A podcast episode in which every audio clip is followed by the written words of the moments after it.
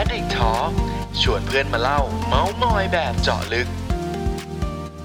สวัสดีครับ สวัสดีทุกคนนะครับ ขอต้อนรับทุกคนเข้าสู่ Addict Talk นะครับ รายการไลฟ์ของ Ad Addict นะครับ ที่เราจะชวนเพื่อนๆ พี่ๆ นะครับ ในวงการแห่งความคิดสร้างสรรค์ต่างๆ นะครับ ที่น่าสนใจนะครับ ไม่ว่าจะเป็นเอเจนซี่ไม่ว่าจะเป็นทางฝั่งแบรนด์นะครับ ไม่ว่าจะเป็น production content creator แล้วก็อื่นมากมายนะครับ เราจะชวนเขาเนี่ยมาพูดคุยแบบเจาะลึกฮะ มาเล่ามาเมาส์มอยกัน นะครับก็วันนี้นะครับเช่นเคยนะครับ ผมเพิร์ดพงปิติภาสุกยืดนะครับโฟาวเดอร์ของ Ad Addict นะครับจะมาเป็นผู้ดำเนินรายการนะฮะก็ต้องบอกเลยว่าวันนี้นี่ Exclusive มาก ๆ นะครับ เดี๋ยวตอนนี้ระหว่างที่รอเพื่อนๆนะฮะผมก็จะขายของนิดนึงนะครับ อย่างเช่นเคยนะฮะปกติเราอาจจะรู้จัก Ad Addict ในมุมของ Facebook Page ใช่ไหมครับ อย่าลืมเข้าไปอ่านในเว็บกันได้นะครับ at addictth.com นะครับหรือว่าในโซเชียลมีเดียอื่นๆนะครับไม่ว่าจะเป็น Facebook Instagram Twitter TikTok นะฮะตอนนี้มีรองรับทุกท่านเลยนะครับถ้าอยากศึกษาอยากเรียนรู้อะไรต่างๆ หาแรงบันดาลใจใหม่ๆนะครับเกี่ยวกับเรื่องโฆษณาธุรกิจการตลาดนะครับก็แวะเวียนเข้ามากันได้นะครับ วันนี้เนี่ยต้องบอกเลยนะฮะว่า อย่างที่บอกไปนะครับว่า Exclusive มาก ๆ เพราะว่าด้วยความที่เราเป็นไลฟ์ด้วยนะครับ เราจะมีโอกาสน้อยมากนะครับ ที่จะได้พูดคุยกับ พี่กล้านะครับคุณกล้าตั้งสุวรรณนะครับ CEO จากไวซ์ไซต์แบบสดๆเลยนะครับซึ่งวันนี้เนี่ยแอบคุยกันมานะฮะว่าวันนี้นี่พี่กล้าเนี่ยก็มีเนื้อหามีบทวิเคราะห์มีสถิติที่น่าสนใจมากๆนะครับที่พอเราอยู่ในสถานการณ์ช่วงโควิดนะครับต้อง work from home ต้องอะไรต่างๆ แบบนี้นะฮะหลายคนก็น่าจะอยากรู้แหละว่าเอ๊ะแล้วต่อไปเนี่ย ในมุมของธุรกิจในมุมของการทำงานนะครับ ตอนนี้มันมีสถิติอะไรเกิดขึ้นในโลกออนไลน์บ้าง แล้วธุรกิจเราเนี่ยควรจะปรับตัวไปยังไงนะครับ ดังนั้นเนี่ยถ้าวันนี้อยากพูดคุยกันกับพี่ก้านะครับ สามารถคอมเมนต์มาได้เลยนะฮะเดี๋ยวเราระหว่างที่เราคุยกันเนี่ยแน่นอนว่าเดี๋ยวเราคุยคุยสักพักหนึ่งเราก็จะพักแวะตอบคาถามเรื่อยๆเหมือนกันนะครับโอเค เพื่อไม่ให้การเสียเวลานะครับ เดี๋ยวเราเรียนเชิญแขกรับเชิญของเราเลยดีกว่านะครับ ขอเรียนเชิญพี่กล้าครับ CEO แห่ง Wisesight ครับ วัสดีครับ สวัสดีครับ สวัสดีเพื่อนครับ สวัสดีแฟนแฟน Ad Addict ผู้เสพติดในโฆษณาใช่ไหม ใช่ใช่ใช่ประมาณนี้ โอเคผมยังไม่เคยมี tagline เลยนะ เดี๋ยวอันนี้ใช้ได้อยู่ อันนี้ใช้ได้อยู่ เอาเหรอเหรอเหรอพยายาม พยายามติดติดติดตามอยู่เหมือนกันครับ เรื่อยเรื่อยเรื่อย ขอบคุณมากเลยฮะ คือต้องเล่าให้ทุกคนฟังเนาะ ก็คือ Wisesight กับเราเนี่ยจริงๆก็เป็น partner กันที่ว่าสมมติมีรายละเอียดอัปเดตอะไรต่างๆ ของ Wisesight เนี่ยเราก็จะอัปเดตนำเสนอกันตลอดเลยนะฮะ โอเค ก่อนอื่นเสื้อก็ดำเหมือนกันครับ มีฉากเป็นผ้าม่านสีทองทองข้างหลังเหมือนกันด้วย นึกว่าอยู่ห้องเดียวกันนะครับ คนละมุม คนละมุม คนละห้องครับ คนละห้องบังเอิญบังเอิญครับผม งั้นก่อนอื่นผมให้พี่กล้าแนะนำตัวหน่อยดีกว่าครับ เผื่อเพื่อนๆอาจจะยังไม่รู้จักพี่กล้ามาก่อนฮะ ครับก็สวัสดีครับกล้าครับ ตอนนี้ทำงานอยู่ที่ Wisesight ครับ Wisesight เป็นบริษัท Social Listening ครับ ส่วนตัวก็ลูกหนึ่งแล้วครับ ลูกสาวครับ อายุประมาณสามขวบครับ ก็ทำงานเรื่อยๆครับ แล้วก็เดิมเดิมเป็นโปรแกรมเมอร์ครับ แล้วก็มาทำงาน digital agency แล้วก็ไม่รุ่งไม่รุ่งก็เลยมาเปิดทำงาน Data Analytics เป็นสายโปรแกรมเมอร์ที่อยากทำประมาณนี้ครับ แล้วก็เลยขยายมาเรื่อยๆครับ ตอนนี้ก็คิดว่าน่าจะใหญ่โตไปเรื่อย เรื่อยๆครับก็ต้องขอบคุณลูกค้าทุกคนขอบคุณแฟนๆทุกคนครับที่ที่ติดตาม Data แล้วคิดว่าน่าน่าจะเห็นเหมือนกันก็คือ ถ้าเรารู้จัก Data มากขึ้น เข้าใจข้อมูลผู้บริโภคมากขึ้นเนี่ยมันจะปัญหาในการทำงานปัญหาในการทำธุรกิจมันจะน้อยลงนะครับใช่ฮะอย่างนี้ที่พี่ก้าบอกว่าตอนนี้ขยายขึ้นเรื่อยๆตอนนี้ทีมมีกี่คนแล้วครับที่ไวไซต์ครับเอ่อตอนนี้เรามีสองร้อยครับ อยู่ที่ กรุงเทพประมาณร้อยแปดสิบอยู่ที่มาเลเซียประมาณยี่สิบคนครับ ก็ทีมบริหารหลักอยู่ที่กรุงเทพครับ แล้วก็ทีมพัฒนาทีมโปรแกรมเมอร์หลักอยู่ที่กรุงเทพแล้วก็ทีม research มีที่ทางกรุงเทพแล้วก็มาเลยครับ แล้วก็ที่เหลือก็เป็นทีมพิเศษครับ อืมอืมอย่างนี้เมื่อเมื่อสักครู่พี่กล้าบอกว่า Wisesight เป็นบริษัทในแง่ของ Social Listening ในแง่ของ Data Analytics ต่าง ๆ เนี่ยครับ พอมีโควิดมาครับ แล้วก็ต้องทำงาน work from home อะไรต่างๆเนี้ยครับ ทางไวซ์ไซด์ได้รับผลกระทบยังไงบ้างครับอ๋อก็บันเทิงครับ เพราะว่าก็ทำงานไม่ได้ ทุกคนก็ต้องทำงานจากที่บ้านประมาณนี้ก็ก็เหมือนกันครับ คราวนี้เราเราจะบอกว่าโควิด มันกระทบไปทุกทุกภาคส่วนแหละนะครับต่อให้เราทำงาน Data Analytics งานของเราทั้งหมดร้อยเปอร์เซ็นเป็นดิจิตอลหมดเลยนั้นก็ไม่น่ากระทบ work from home ประมาณนี้ เอาจริงๆก็ไม่กระทบแต่ว่าลูกค้าเราอะกระทบ เพราะว่าลูกค้าบางส่วนเราเป็นร้านอาหารครับ ถ้าลองถ้าลองนึกง่ายๆ ลูกค้าของไวซ์ไซต์เนี่ย เดินเข้าไปในห้างครับแล้วก็ชี้สามถูกหนึ่งประมาณนั้นแบรนด์ชี้แบรนด์อะไรก็ได้ในห้างเนี่ยครับประมาณสามอย่างถูกหนึ่งอย่างเสมอ หรือบางห้างในเมืองหน่อยก็จะประมาณสองถูกหนึ่งเลย ว่าเป็นลูกค้าเราประมาณนี้แต่คราวนี้ห้างปิดครับลูกค้าเราก็ได้รับผลกระทบเหมือนกัน เขาก็ต้องโทรมาแล้วก็บอกว่า เอ้ยเนี่ย ปรับแผนหน่อยได้ไหมปรับเปลี่ยน กลยุทธ์หน่อยได้ไหมจากปกติเขาจะรันแคมเปญการตลาดนู่นนี่นั่น หรือเขาจะเออเขาจะมองหาช่องว่างเซกเมนต์หรือว่าเออเรียกว่าความต้องการของผู้บริโภคใหม่ๆอะไรประมาณนี้ครับเขาก็ต้องเปลี่ยนหมดเราก็ปรับแผนให้กับลูกค้าเหมือนกันนะครับ ก็ตอนนี้มีน้องๆสมาชิกใหม่ที่เพิ่งเข้ามาในไวซ์ไซด์ครับในช่วงเดือนเมษานี่ทำงานมาเดือนหนึ่งแล้วฮะยังไม่เจอเพื่อนๆเลยเหมือนกัน เขาเขาก็จะรู้สึกแปลกๆใช่เขาก็ก็ก็จะน่าสงสารหน่อยแต่เขาก็เข้าใจนะว่าเกิดอะไรขึ้น แล้วก็ในช่วงพนักงานใหม่เขาก็ต้องเข้าออฟฟิศแต่ออฟฟิศเนี่ยเปิดแค่สามวัน อีกสองวันให้ work from home ร้อยเปอร์เซ็นและไอ้สามวันที่เปิดเนี่ยคือทำงานแค่สิบเปอร์เซ็นในออฟฟิศน้องก็จะเข้ามาเหมือนกับแบบ เหมือนเหมือนเมืองที่มันเป็นอพอคาลิปส์ครับ คือเข้ามาแล้วก็มีแต่โต๊ะว่างๆประมาณนี้ไฟเปิดครบแอร์เปิดครบหนาวหนาวได้ยินเสียงแอร์เนี่ยน้องก็จะเข้ามานั่งเงียบแล้วก็แบบ เออเราต้องกลับไปดูแลน้องหน่อยประมาณนี้ก็สนุกดีครับ แต่ว่าถ้าถามว่าธุรกิจโตไหมเนี่ย เราในช่วงโควิด เราเราได้รับผลกระทบในระยะระดับกลางถึงน้อยนะครับ เพราะว่าเอ่อรายได้เลยยังพอ พอเข้าได้อยู่แล้วก็ลูกค้าของเราส่วนใหญ่น่าจะยังเป็น retention ประมาณนี้ แต่แต่เราก็ต้องปรับตัวครับ เพราะว่าถ้าไม่ปรับตัวตายแน่นอนนะครับ แล้วก็ปรับตัวก็มีพวก เอ่อมีพวกมาตรการช่วยลูกค้าที่ได้รับผลกระทบ ประมาณนี้เราก็เพิ่งเราเราเพิ่งเราเพิ่งซื้อซื้อเอ่ออาหารจากร้านอาหารที่เป็นลูกค้าเราครับ เอาไปแจกสื่อประมาณนี้ทางเราก็ได้รับเหมือนกันประมาณนี้ก็ก็ก็ต้องช่วยกันครับ ลูกค้าซื้อเราเราก็ซื้อลูกค้ากลับบ้าง อะไรอย่างนี้ ก็ก็ช่วยช่วยกันไปครับคิดว่ายังไงเราก็คงต้องรอดครับประมาณนี้งั้นแสดงว่าถ้าสรุปแล้วก็คือในแง่ของการที่ได้รับผลกระทบเนี่ยครับ ก็คือทางไวซ์ไซต์เองโอเค ได้รับเหมือนกันแหละ แต่ว่าอาจจะไม่ได้ ส่งผลแบบวิกฤตใหญ่โตมาก เพราะว่าเราทำงานในโลกออนไลน์อยู่แล้วเป็นหลักใช่ไหมฮะแต่ว่าหลักๆก็คือลูกค้าเนี่ยแหละที่เป็นแบรนด์ส่วนใหญ่ที่อย่างที่พี่กล้าบอกว่าแบรนด์ร้านอาหารเนี่ยโดนกันจังๆเลยเนาะ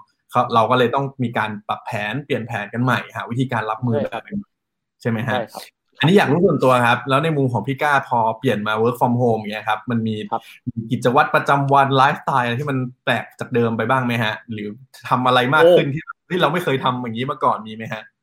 แปลกแปลกเยอะมากครับ อย่างอย่างตอนนี้เราต้องเอาผมผมต้องไปเอาไอ้นี่เอ่อโคมไฟ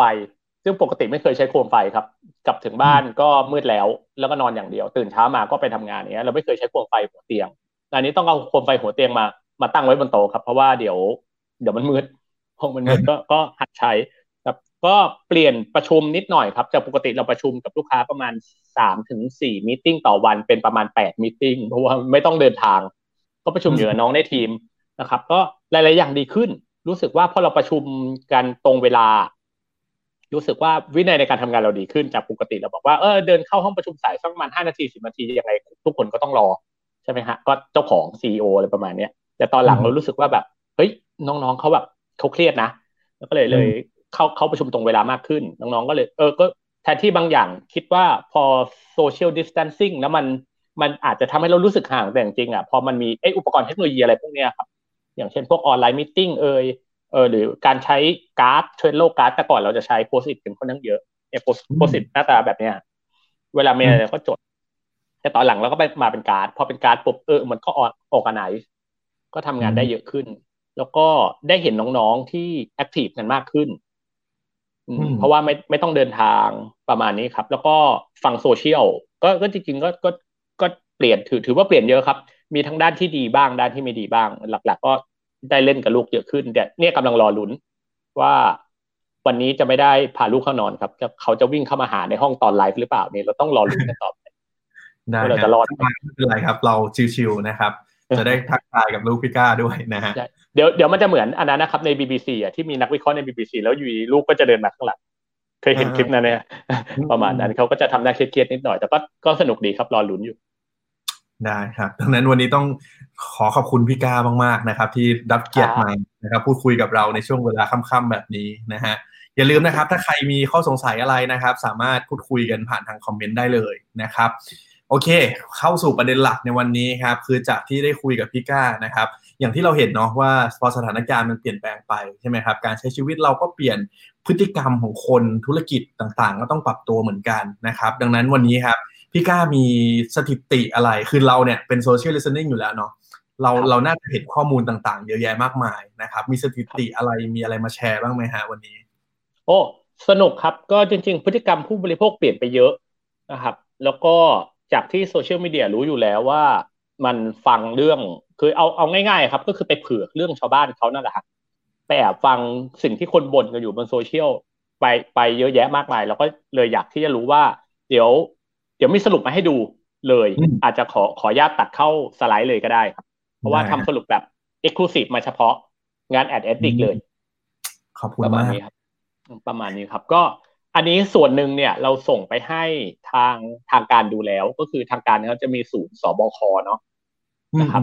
เออส่วนหนึ่งเรา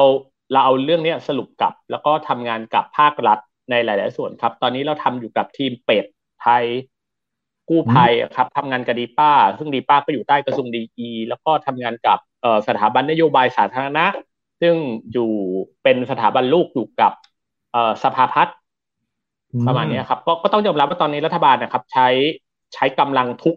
ด้านจริง ๆ ในการแก้ปัญหาประมาณนี้ครับ ไม่ว่าเราจะได้รับรู้ทางตรงหรือทางอ้อมแล้วคราวนี้ข้อมูลเราก็ได้เข้าไปเป็นส่วนหนึ่งให้เขาเหมือนกันลองสังเกตตอนตอนที่เอ่อเอ่อคุณหมอครับ คุณหมอที่เป็นโฆษกศูนย์ศบคเขาก็เวลาเขาเล่าเรื่องอะ จะเหมือนว่าเขาเข้าใจโซเชียลอยู่เขาตอบคำถามโซเชียลเกือบโดนทั้งหมดแล้วแต่เราก็ค่อนข้างภูมิใจว่าข้อมูลบางส่วนมาจากของเรากัน ประมาณนี้ แล้วก็วันนี้ก็เลยเลยเอามาให้ดูครับว่าเราเห็นอะไรกันบ้างเนาะดังนั้นเนี่ยอันนี้น่าจะเป็นเรื่อง behavior change นะครับ ในเรื่องการทำงาน work from home อันนี้คิดว่าน่าจะตรงกับกลุ่มฐานแฟนๆของ Ad Addict เพราะว่าน่าจะ work from home กันเยอะ คงไม่ได้อยู่ในแกงห้าพันบาท ที่ต้องไปขอเงินคืนประมาณนั้น เพราะอันนั้นเนี่ยหน้าตาจะเปลี่ยนไปนะครับ ก็กลับมาที่ไวซ์ไซต์นิดนึงไวซ์ก็หลักๆครับสิ่งที่เราเก็บคือเก็บ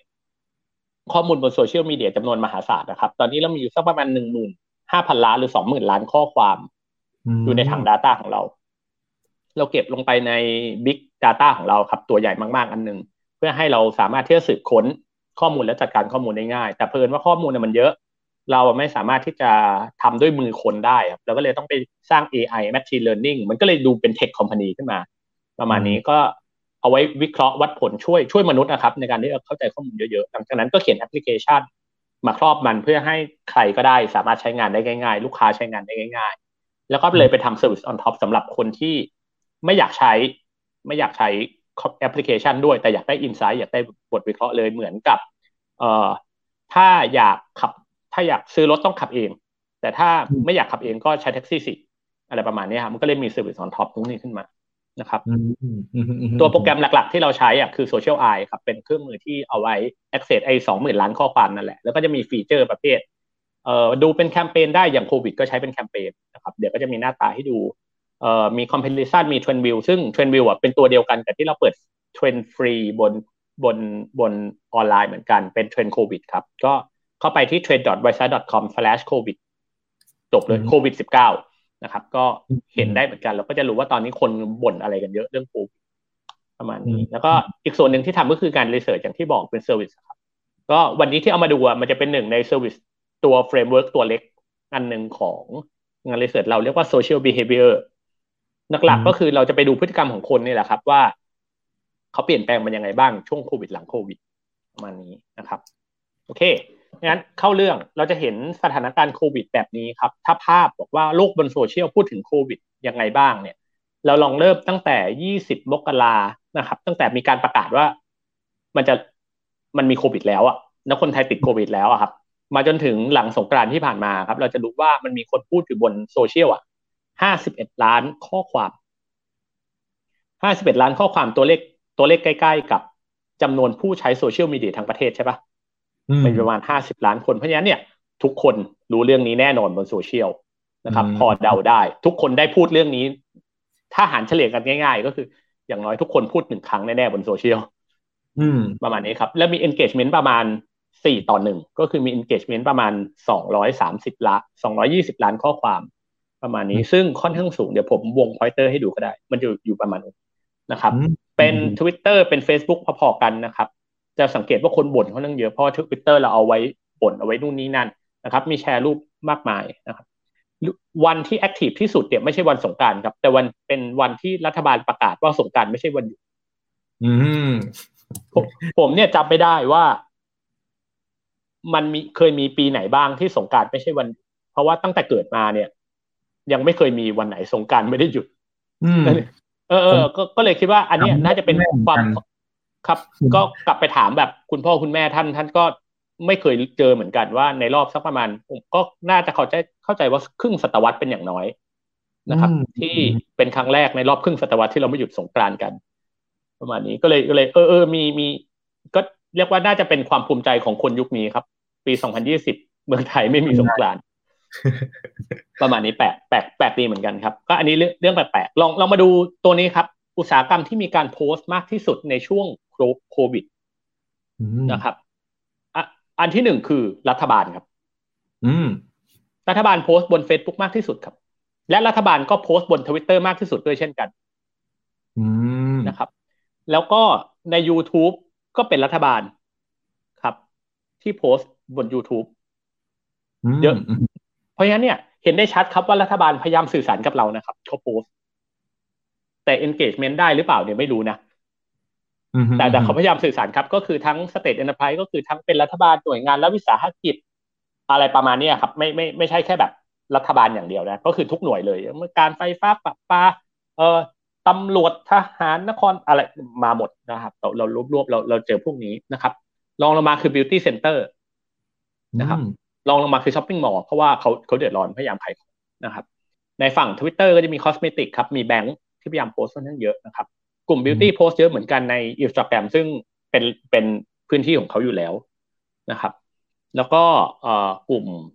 สวยๆงามๆเช่นกลุ่มกลุ่มเครื่องสำอางเอ่อกลุ่มเอ่อ gold jewelry นะครับ กลุ่มทองนี่ประมาณนี้ครับ ก็ดูตาม stat ได้ครับ ก็จะเป็นประมาณนี้ครับเพราะฉะนั้นเนี่ยเราเราเราจะเห็นการเปลี่ยนแปลงเยอะๆ ซึ่งจริงๆอะเราเราคิดว่าจริงๆควรจะเป็นภาคธุรกิจใช่ไหมที่เราจะโพสต์อยู่บนโซเชียลเยอะๆ ไม่ใช่ครับ รัฐบาลโพสต์เยอะอืมมากประมาณนี้ อะลองมาดู reaction ผมขออนุญาตสอบถามพี่ก้าอย่างนี้แสดงว่าอุตสาหกรรมที่โพสต์จำนวนเยอะที่สุดส่วนใหญ่เนี่ยดูโดยรวมก็น่าจะเป็นอุตสาหกรรมที่ได้รับผลกระทบเนาะทั้งรัฐบาล ทั้ง beauty cosmetic shopping mall banking คือดูใช่เป็นเป็นเป็นฝั่งที่แบบว่า เอ้ย ฉันเจอวิกฤตหนัก ฉันเลยต้องมีการสื่อสารเพิ่มขึ้นประมาณหนึ่งเลยเนาะนะครับ ที่ขึ้นมาพวกนี้ค่อนข้างเยอะประมาณนี้ อะลองดูอันต่อไป อันนี้มามองในตัว engagement กันบ้าง เมื่อกี้โพสต์เยอะใช่ไหมครับคราวนี้เรามาเรามาดูว่าแล้วแล้วผลตอบรับอะเป็นยังไงบ้าง banking เติบโต 15%นี้นี่คือกลุ่มเขียวครับเอ่ออมด้านเอ่อเราเรียงอุตสาหกรรมทั้งหมดลงมาประมาณ 30 กว่าอุตสาหกรรมนะครับ นี่คือกลุ่มที่เติบโตกลุ่มเขียวกลุ่มที่เติบโตเกิน 15%นะครับเราจะเห็น banking delivery service department store อาหารและเครื่องดื่ม แล้วก็ e-marketplace กลุ่มนี้เติบโตเกิน 15%นะครับ แล้วก็ลองลงลงมาก็ยังมีครับกลุ่มรัฐบาลเติบโตนะครับ มีคนเข้าไปปฏิสัมพันธ์พอสมควรนะครับ Home and Office Appliance นะครับ มีโรงพยาบาล แม่และเด็กอสังหาริมทรัพย์นะครับ ขนมสวีทแล้วก็เทเลคอม นี่คือกลุ่มที่มี engagement เติบโตเพิ่มขึ้น สังเกตว่ากลุ่มพวกนี้ยังทำงานได้และขายได้อยู่ ครับ แต่กลุ่มที่ลดลงเกิน 15%เนี่ยครับ ก็จะเห็นชัด คือกลุ่มที่ไม่สักของจำเป็นต้องต้องเจออย่างเช่น beauty center ต้องต้องต้องมีการเจอกันทางกายภาพอืมขออนุญาตนะอืมเออน่าสนใจ มีกลุ่มก่อสร้าง มีกลุ่มตกแต่ง ตกแต่งและก่อสร้างครับ มีกลุ่มเอ่อทองนะครับ มีเครื่องสำอางลดลง ซึ่งปกติเครื่องสำอางนี่คือแบบ engagement จะพุ่งแบบพุ่งเยอะมาก แต่เข้าใจว่า work from home เนี่ย ก็ไม่รู้จะแต่งหน้าจัดเพื่อเพื่อประชุมเราไม่เห็นหน้าทำไมอะไรประมาณเนี้ย เขาพอครับเข้าใจได้ แล้วมีกลุ่มอาหารสดนะครับ dairy food กลุ่มนมนะครับ personal care shopping mall ก็จะได้รับ engagement ลดลงซึ่ง เราคิดว่ามันมันน่าสนใจ เพราะว่าเนี่ยไม่ใช่เหตุการณ์ปกติ อืม engagement เลยเปลี่ยนเป็นแบบนี้นะครับ ปกติ delivery service ไม่ไม่ไม่ได้เยอะขนาดนี้กลุ่มกลุ่มอาหารเครื่องดื่มก็ไม่ได้เยอะขนาดนี้ อันนี้เป็นเป็นสเตตัสนะครับ ก็สังเกตว่า มันมีข้อมูลแปลกๆที่เราให้เข้าใจในฝั่งธุรกิจมากขึ้นอันนี้คือสถานการณ์ work from home ที่เราเก็บมาได้ในช่วงสักประมาณ อันนี้ลองทำเดือนเดียวครับแล้วเห็นข้อมูลเกี่ยวกับ work from home อะอย่างอย่างเดียวก็ประมาณเกือบหนึ่งห้าล้านข้อความประมาณนี้ ซึ่งเดี๋ยวเดี๋ยวเรามีสแตทอะไรแปลกๆให้ดูครับ ก็คือ วันที่เราเริ่ม work from home ส่วนใหญ่อะเราเริ่มกันวันที่ประมาณยี่สิบเอ็ด มีนาคมนะครับเริ่ม work from home แล้วก็ลากมาเมษาแล้วก็ work from home กันทั้งเดือนใช่ไหมครับก็ดูกิจกรรมซีรีส์คราวนี้ถ้าเราลองบิดข้อมูลแล้ว cross กันดูนะครับเราลอง cross กันอ่าถ้าเราเห็นเส้นสีฟ้าที่ผมเพิ่งโชว์ขึ้นมาใหม่เนี่ย อันนี้คือยอดการประกาศของศูนย์ ศบค.ว่ามียอดคนติดโควิดอะรายวันเท่าไหร่อ่าพอเราพลอตยอดให้ให้วันมาตรงกันกับ ไอ้ไอ้ชาร์ตที่ผมวางอยู่เมื่อกี้ครับ เราจะแบ่งเป็นสองช่วงค่อนข้างชัดเจน คือช่วงที่มันสูง คือช่วงกักตัวสิบสี่วันกับช่วงที่มันต่ำเห็นช่วงนี้ใช่ไหมครับ ประมาณนี้ คราวนี้เนี่ย วันคือเส้นเนี้ย มันโดยบังเอิญหรือมันมีความเกี่ยวเนื่องเชื่อมโยงอะไรกันบางอย่างเราไม่แน่ใจนี่คือสิบสี่วันหลังจากที่เราเริ่มประกาศ work from home กันพอดีอืมอืมยอดหลังจากนั้นเนี่ยครับ ยอดคนติดโควิดรายวันเนี่ย ตกลงต่ำกว่าร้อยตลอด แล้วก็ไม่เคย เกินร้อยอีกเลยอืมหลังหลังจากที่เราเริ่ม work from home กันตั้งแต่สิบสี่วันเป็นต้นไป ประมาณนั้น เพราะฉะนั้นเนี่ย เราก็เลยบอกว่าเอ้ยจริง ๆ มันมีการเกี่ยวเนื่องเชื่อมโยงกันอย่างมีนัยยะนะแน่นอนครับว่าในเชิงการคิดในเชิงข้อมูลเนี่ยเอ่อมันมีศัพท์คำหนึ่งเรียกว่า correlation เอ่อไม่เกี่ยวกับ causation ก็คือการเกี่ยวเนื่องกันอาจจะไม่ได้เป็นเหตุเป็นผลกันก็ได้ เราไม่สามารถที่จะบอกว่า ยอดคนติดโควิดลดลงเพราะ work from home มันอาจจะไม่เป็นเหตุผลนั้นกันนะแต่ว่ามันมีการเกี่ยวเกี่ยวเนื่องเชื่อมโยงกันอย่างมีนัยยะแน่ๆประมาณนั้นเพราะฉะนั้นเนี่ยสิ่งที่เราต้องรอดูคือวันที่หนึ่งพฤษภานี้ คือเขาจะหย่อนมาตรการนี้ครับแล้วเราต้องรอเดาว่ายอดโควิดมันจะขึ้นไหมราะช่วงหลังเราจะเราจะเริ่มเห็นรถติดอยู่บนอยู่บนท้องถนนเลยใช่ไหมครับเพราะฉะนั้นเนี่ยแสดงว่าอาการ work from home ของเราอะมันเริ่มมันเริ่มเสื่อมละมันไม่ได้เข้มเหมือนเดิม ประมาณนี้ต้องต้องต้องรอดูครับ แต่ถ้ามันดีขึ้นทุกซึ่งทุกคนก็หวังว่ามันจะดีขึ้นนะ ผมก็หวังว่าอย่างนั้นเหมือนกันครับ อันนี้คือคือที่เราเห็นโอเค คราวนี้ลองมาดูในคำบ้างคำว่าคนเขาพูดคำว่าอะไรกันเยอะ แล้วหลังจากคำเนี่ยเราจะเห็นพฤติกรรมอะไรค่อนข้างเยอะครับ อย่างเช่นคำว่า work from home เนี่ยมันเกี่ยวคำว่าอยู่บ้านแน่นอนนะครับ มีคำว่าทำงาน มีคำว่าติด มีคำว่าย่างเกิดขึ้นนะครับ มีเชื้อแล้วก็มีกินครับ มีกินเอ่อ work from home นี่เกี่ยวกับกินแน่นอนนะคำคำว่ากินอยู่ดีกระโดดขึ้นมาทันทีนะครับ มีคำว่าทำงานก็แน่นอนครับว่า for work ใช่ไหมครับแล้วก็มีส่งมีออกออกนี่น่าจะออกกำลังกายนะครับ แล้วก็มีคำว่านอนนะเออ work work from home นะ แต่มีคำว่านอน เดี๋ยวแล้วเดี๋ยวเราเราไปดูกันต่อว่ามันจะมีคำว่าอะไรได้บ้างนะครับ แล้วมันก็จะมีแคมเปญอย่างนี้ครับ เช่นกักตัวอยู่บ้าน social distancing นะครับ เราเราจะเห็นหลาย ๆคำที่มันเกี่ยวข้อง เพราะฉะนั้นเนี่ยจะมีคำอย่างเช่น how to perfect ก็จะมีการแต่งหน้ากันนะครับในช่วงหยุดอยู่บ้านมีมีพวกนี้ครับ เพราะฉะนั้นเนี่ยเราสรุปได้สามเรื่องหลักๆ ที่เป็น behavior change เลย ซึ่งอาจจะเกี่ยวเรื่องกับ new normal ด้วยว่า นี่คือสามพฤติกรรมที่จะเปลี่ยนแปลงไปในในช่วงโควิดแน่นอน และไม่แน่ใจว่าจะเปลี่ยนไปตลอดการด้วยหรือเปล่าครับเพราะว่าโควิด อันที่หนึ่งคือเรื่องกินเพ ราะว่าโควิดทำให้เราออกไปกินข้างนอกไม่ได้ เราก็เลยจำเป็นจะต้องกินอยู่ที่บ้านอะไรเงี้ยเอ่อ living คือการอยู่อาศัยครับ แต่ก่อนเราอาจจะมีห้องในคอนโดเอาไว้นอนอย่างเดียวตอนหลังห้องในคอนโดเราต้องเอามาทำทุกอย่างเลยครับ เอามาออกกำลังกายมาทำอาหารมากินอาหารมาทำงานประมาณนี้ อันที่สามคือตัวโซเชียลคือเวลาสังสรรค์กับเพื่อน เราก็สังสรรค์ด้วยวิธีที่แบบเดิมไม่ได้ละเราไม่สามารถที่จะไปแฮงเอาท์ตามทองหล่อหรือว่าเออซอยอารีกันตอนกลางคืนได้ละ นะครับเราก็จำเป็นที่จะต้องอยู่อยู่อยู่อยู่ในบ้านกัน ก็งั้นวิธีการเข้าสังคมเราก็จะเปลี่ยนไป ลองดูรายละเอียดครับรายละเอียดอันที่หนึ่งก็คือเรื่องกินเนี่ยสองอย่างที่เกิดขึ้นเยอะมากในช่วงโควิด คือการทำอาหารเองกับการสั่งอาหาร เป็นสายเชฟกับสายกับสายออเดอร์นะครับพฤติกรรมการกินอันนี้ใช้ keyword เดียวที่เกี่ยวเกี่ยวกับพฤติกรรมการกินอย่างเช่นคำว่าเมนูนะนี่คือนี่คือการพูดถึง keyword คำว่าเมนูอย่างเดียวครับ โตขึ้นประมาณสี่ห้าเท่า นับแต่ช่วง นับแต่ช่วงเกิดเกิด work from home ขึ้นมาอันนี้ เมนูมันเกี่ยวกับอะไรบ้างครับ ก็เป็นเมนูกักตัวครับ เมนูที่เอาไว้สั่งซื้อมีไลน์แมนโผล่ขึ้นมาคือเกิดมาเต็มๆเลยครับ กับคำว่าหยุดเชื้อเพื่อชาติเนี่ยครับอืมบริษัท Delivery มาเลยครับตราแม่ครัวต้องมาครับ ฉลากทองต้องมา มาครับ มีเมนูอาหารนะครับ มีเนี่ยครับ เราเราเราจะเห็นชัด ว่ามันเกี่ยวเนื่องเชื่อมโยงกันมันกดเกิดขึ้นมากับ พวกโควิด เพราะฉะนั้นเนี่ยจะเริ่มมีเมนูกักตัวอืมในช่วงที่ผ่านมาเนี่ย เราจะเห็นซุปเต้าหู้อ่อนขายดีมากใช่แล้วก็ เอ่ออะไรนะโคชูจังก็จะหมดตลาด แต่อันนี้เนี่ยผมเข้าใจว่ามันเป็นมันเป็นช่วงจังหวะพอดีกับซีรีส์เกาหลีที่ดังอยู่ในช่วงช่วงเดือนที่ผ่านมาอยู่ใน Netflix อืมแล้วเรื่องเราก็จะเห็นก็ติดงอมแงมเลยฮะ ช่วงนั้น ติดติด ดูเหมือนกันครับ มันมันดูเหมือนเป็นซีรีส์ธุรกิจเกาหลีหน่อยๆผมก็เลยแบบไปดูอะอะไรกันวะอะไรประมาณเนี้ยใช่ส่วนตัวไม่ได้ชอบไม่ไม่ได้ชอบอาหารเกาหลีเท่าไหร่นัก แต่ก็ได้กินนะอืมอืมก็ได้กินอยู่ดี ประมาณนี้ครับก็ก็มีการสั่งซุปกิมจิมานั่งกินกันอยู่ที่บ้านเลยนะครับทำแพนเค้กก็มาครับ กาแฟ drip ก็มา สังเกตว่าตอนหลังอะกาแฟ drip จะดีขึ้นเพราะว่าปกติเราคนส่วนใหญ่อาจจะชอบกินกาแฟแบบที่มันสำเร็จรูปอะคือเดินไปสตาร์บัคเดินไปนู่นนี่นั่นสั่งปุ๊บปั๊บได้ แต่มันมันไปไม่ได้ นะครับก็ต้องมาครับ slow life ครับ drip เอาหยอดไปรอน้ำหยดไปทีละหยดสองหยดประมาณนี้ก็ก็จะได้เหมือนกันประมาณนี้ อันอันนี้คือพฤติกรรมที่เปลี่ยนไปชัดเจน business ก็เปลี่ยนไปนะครับ เราจะเห็นเราเห็นแพ็กเกจอะไรใหม่ๆ ซึ่งเราไม่แน่ใจว่าหลังโควิด อาจจะยังอยู่ด้วยซ้ำนะครับหรือหายไปแล้วอย่างเช่น ชานมสิบลิตร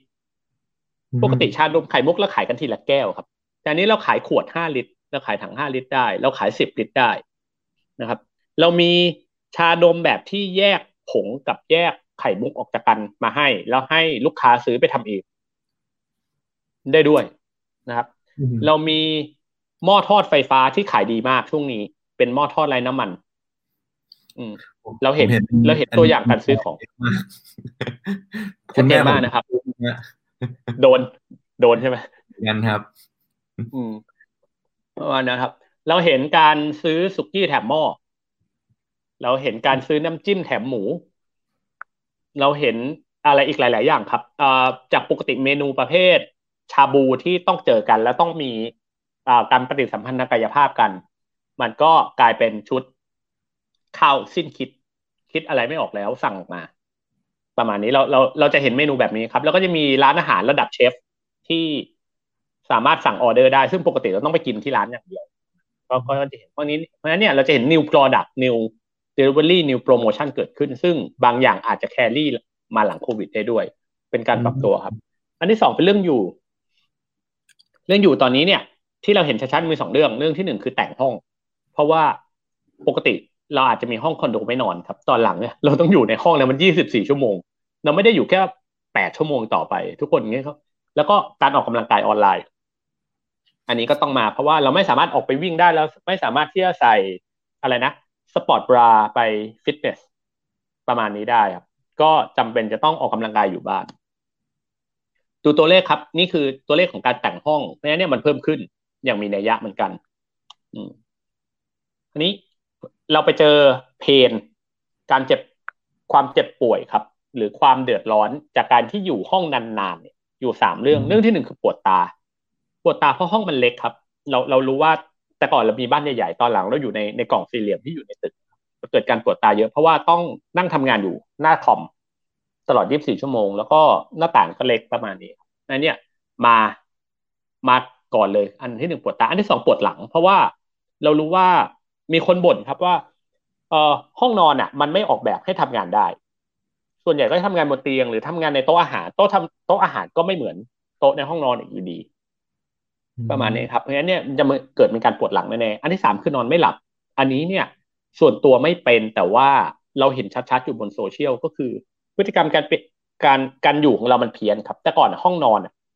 เราจะเข้ามาเพื่อนอนร่างกายก็จะรู้ว่าฉันทันทีที่เขาฉันมาห้องนี้นะ เราจะเจอหมอนนุ่มๆเจอเตียงนุ่มๆแต่ตอนหลังอะพอเราใช้ห้องเดียวกันอะในการทำทำงานด้วยอะครับ ร่างกายมันก็จะตื่นก็จะเอริพอทันทีที่เราอยู่ในห้องแบบเนี้ยครับ ร่างกายมันก็เลยผิดเวลาไปหมดเลยผิด เหมือนเราเข้าห้องน้ำแล้วก็จะเราก็จะร่างกายมันจะบอกว่าต้องทำอะไรใช่ไหมประมาณนี้อืมพอมันอยู่ในห้องนอนแต่มันดันทำงานอะทำไปนานๆเข้าอยู่ห้องนอนเลยไม่ง่วงเออเราจะเราจะเจอพฤติกรรมแบบนี้อันอันสุดท้ายอันนี้ชัดเจนครับคือน้ำหนักขึ้นเพราะไม่ได้เดินไปไหน ผมก็เป็นเหมือนกันนั่งครับ เราเราเชื่อว่าทุกคนที่ดูรายการก็ยังต้องอยู่ในสภาพนี้ประมาณนี้นะครับ ก็ก็มีนั้นเนี่ยมันก็จะเกิด เราเราชอบครับนักผมชอบนักธุรกิจบ้างผมชอบองค์ตรเพเนอร์มาก ทุกวิกฤตมีโอกาสขายของได้เสมอปวดตาใช่ไหมต้นไม้ ต้นไม้ในบ้านต้องมาแหละครับ ต้นไม้ในห้องนะครับ เป็นเป็นต้นไม้ในบ้านทั้งนั้นเลยครับ เราเคยเคยได้ไปคุยกับพี่คนหนึ่งครับที่ที่เขาทำร้านต้นไม้เขาบอกว่ายอดขายเขาเพิ่มขึ้นหกเท่า อืมหกเท่าเลยครับ เออเพราะว่าขายต้นไม้อย่างเดียวในช่วงนี้ ประมาณนี้จากปกติเพราะฉะนั้นเนี่ยแนะนำเลยครับ ร้านร้านต้นไม้ที่อยู่แถวแบบบางใหญ่บางโบทอง อะไรอย่างเงี้ยครับชานเมืองเนี่ยครับ โพสเลยครับที่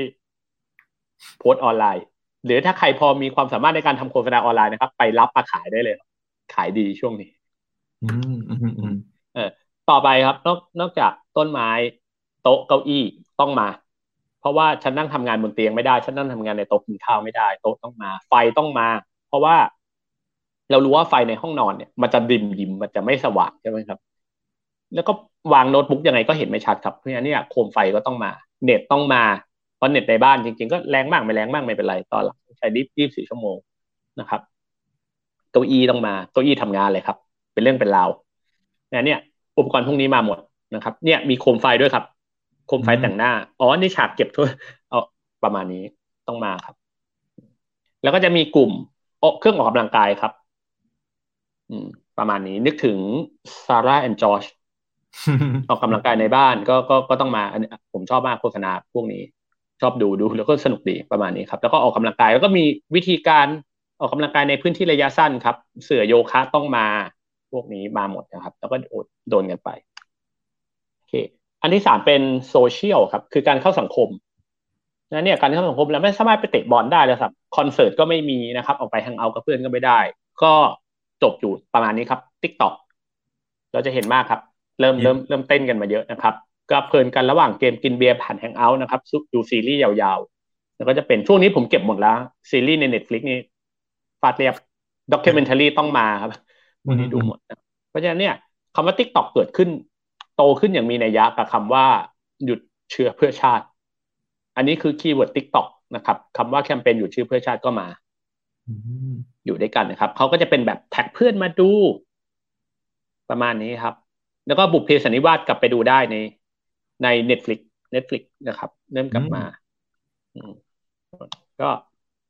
แล้วก็จะมีครับว่าอยู่บ้านเฉยๆมันเครียดมันเบื่อครับนะครับแล้วก็อารมณ์หงุดหงิดเหงาอยากเจอเพื่อนนะครับ อยากทำอะไรได้บ้าง party online ได้ไหม TikTok ช่วยผ่อนคลาย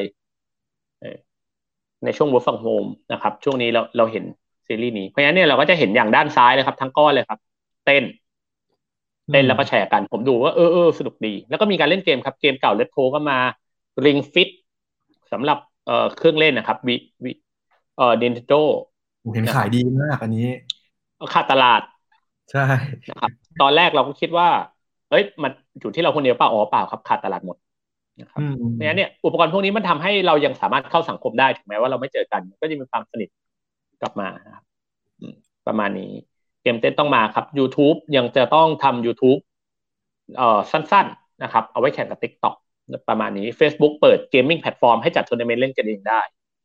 ประมาณนี้ แล้วก็เราก็จะเห็นการทำแบบนี้ครับ อันนี้อาจจะต้องขอเซ็นเซอร์หน้าไว้ เพราะว่าก็จะเป็นเปิดไลฟ์กันใน Zoom เปิดใน Google Hangout แล้วก็ดื่มกันเป็นเพื่อนกัน เพราะว่าดื่มคนเดียวไม่อร่อย ก็ต้องดื่มเป็นเพื่อนกันบ้าง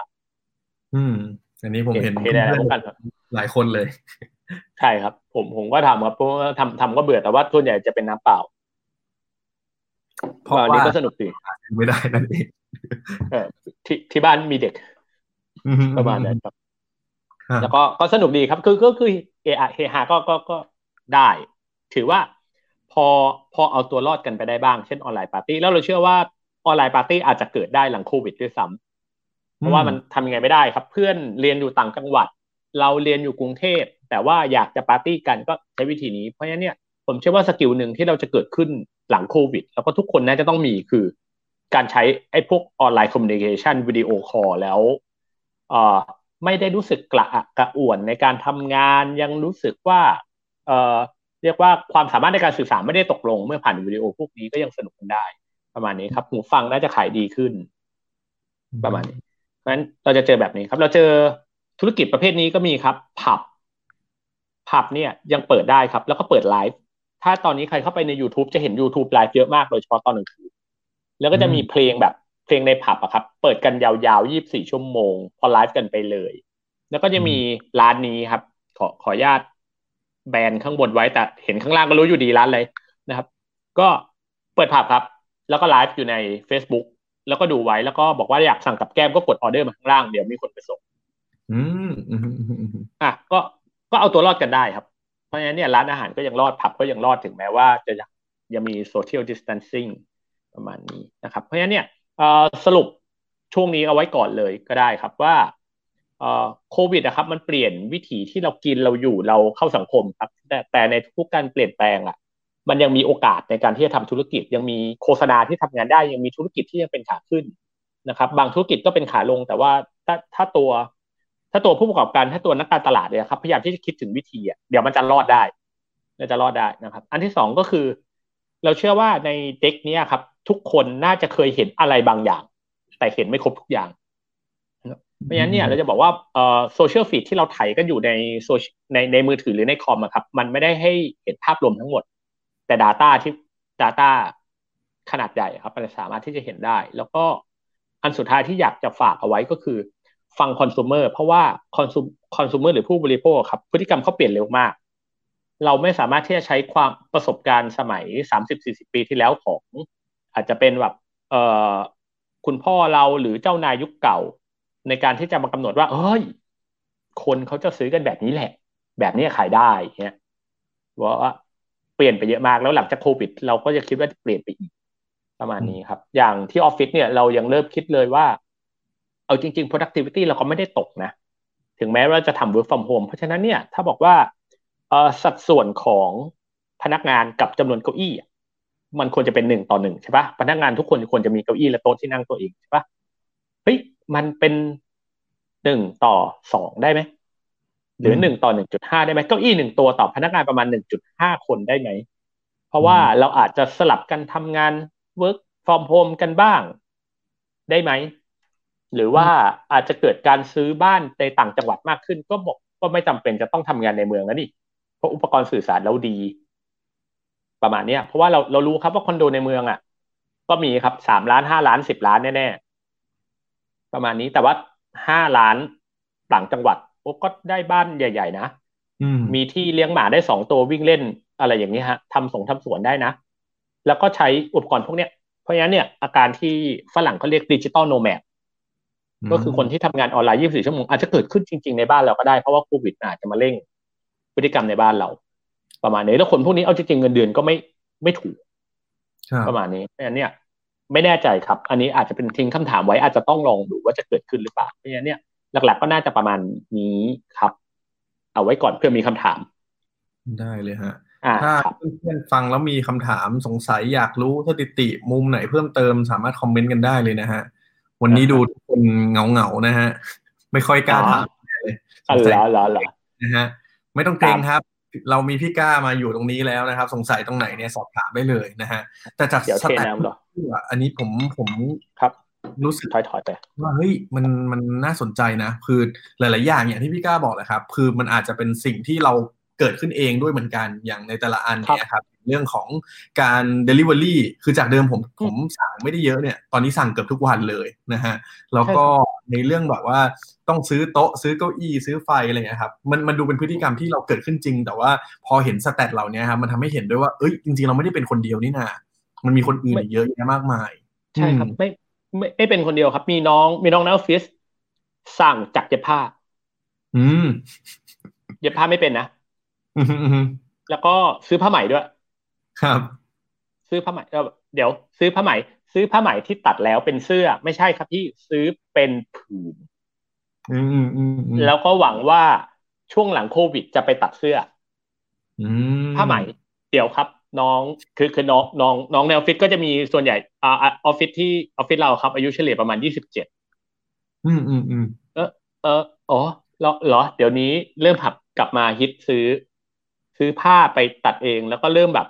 กลับไปเย็บปักถักร้อยกันเหรออะไรประมาณเนี้ยครับอืมก็เลยบอกว่าเออเออสนุกดี มีมีการซื้ออะไรแปลกๆเยอะครับเออเครื่องครัวต้องมาอืมช่วงนี้นะครับ เราจะเห็นอุปกรณ์ drip กาแฟบ้าง เราจะเห็นหม้อ หม้อทอดไร้น้ำมัน เราจะเห็นกระทะแบบใหม่ เราจะเห็นเมนูแบบใหม่ เราจะเห็นเครื่องปั่นเกิดขึ้น ช่วงหลังที่เกิดขึ้นเยอะก็คือพัดลม อืม พัดลมก็ขายดีครับ เพราะว่าเปิดแอร์มันแพง เพราะว่าครบหนึ่งเดือนผ่านไปแล้วครับ ทุกคนเห็นค่าไฟแล้ว จากการที่อยู่ work from home กันปนักระมาณหน่วงนี้ก็เลยเลือกที่จะไม่ซื้อแอร์ครับก็เลือกที่จะไม่เปิดแอร์ละแล้วก็เลือกที่จะซื้อพัดลมเพราะฉะนั้นเนี่ยพัดลมจะขายดีขึ้นมา อืม อีกอีก step หนึ่งก็เลยบอกเออเออเออแปลกดีครับ เพราะฉะนั้นเนี่ยเราเรามองว่าทุกทุกทุกทุกอย่างมันพอมีโอกาสในการที่จะไปทำทำการตลาดได้ขายของได้ เพราะว่าพฤติกรรมผู้บริโภคเปลี่ยนขอแค่เดาออกหรือเปล่า เดาถูกหรือเปล่า เดาไม่ถูกแต่แต่ผมว่ามันดีนะบนโซเชียลมีเดียครับ เดาผิดเหรออ๋อยิง ad ไปแล้วไม่ work เหรอก็ยิงใหม่ดิอืมทำอีกยิงใหม่ เพราะว่าแต่ก่อนเวลาเราโฆษณาแหละจะต้องไปจองสล็อตทีวีประมาณแบบ สล็อตละสองแสนห้าเราเคยซื้อสล็อตกันแบบสิบสล็อตยี่สิบสล็อตจ่ายไปประมาณล้านหนึ่งนะครับแล้วจองสล็อตล่วงหน้าสามเดือนตอนหลังอยากยิง ad เฟซบุ๊กก็กดกดสามวันเดียวก็รู้แล้วจริง ๆ วันเดียวก็รู้แล้วครับ work ไม่ workถ้ามีจริงออเดอร์เข้าภายในหนึ่งวันก็ work ดิอะเอาทำต่อประมาณนั้นอืมผมผมผมเคยเจอเอ่อพี่ท่านหนึ่งอะครับจำชื่อไม่ได้ขอขอประทานโทษจริงเขาบอกว่าอยากเริ่มต้นธุรกิจใหม่เหรอ ง่ายมาก ไม่ต้องมีทุนนะ มีแค่ตังค์ห้าร้อยบาทก็พอ เริ่มต้นธุรกิจอะไรก็ได้ นึกอยากขายอะไรทำ ad เรื่องนั้นเลย แล้วเอาเงินห้าร้อยไปยิงใส่เฟซบุ๊กอืมแล้วถ้ามันมีออเดอร์กลับเข้ามาในคอมเมนต์นะครับ แปลว่าเราเริ่มไปซื้อของมาขายได้แล้วอืมอืมอืมแล้วก็บอกเขาขอโทษลูกค้าล็อตแรกไปเลยครับบอกว่าอ๋อของหมดครับพี่เพราะว่าเรายังไม่มีของแต่เราขายก่อนเนี่ยแต่เราแค่อยากรู้ว่ามีตลาดไหมอะยิงแอดเลย จบรู้รู้เรื่อง ประมาณนั้นผมผมก็เลยแบบ เออเออเออเออเออเออไอเดียดีไอเดียดี ทุกธุรกิจเริ่มได้ด้วยการยิงแอดเฟซบุ๊กก่อน ไม่ใช่ไปซื้อของนะอ่าอ่าอ่ากลายเป็นอะไรประมาณเนี้ยครับวิธีการคิดธุรกิจก็น่าจะเปลี่ยนแปลงไปเนาะหลังจากนี้ มันก็เปลี่ยนแปลงไปเยอะมาก เพราะว่าคนไม่จำเป็นจะต้องไปดูสื่ออย่างอื่นแล้วทุกคนไถ Facebook อยู่บ้านไถอยู่ในทวิตเตอร์อยู่บ้านประมาณนั้นครับเพราะฉะนั้นเนี่ยเอ่อทุกๆการเปลี่ยนแปลงแล้วแล้วผมเชื่อว่ายุคนี้น่าจะเป็นยุคของน้องๆรุ่นใหม่ เพราะว่าเราเชื่อว่าน้องๆเกิดมากับสื่อประเภทเนี้ยนะครับอืมในใน กลุ่มพวกผมต่างหากที่จะเริ่มเก่าละ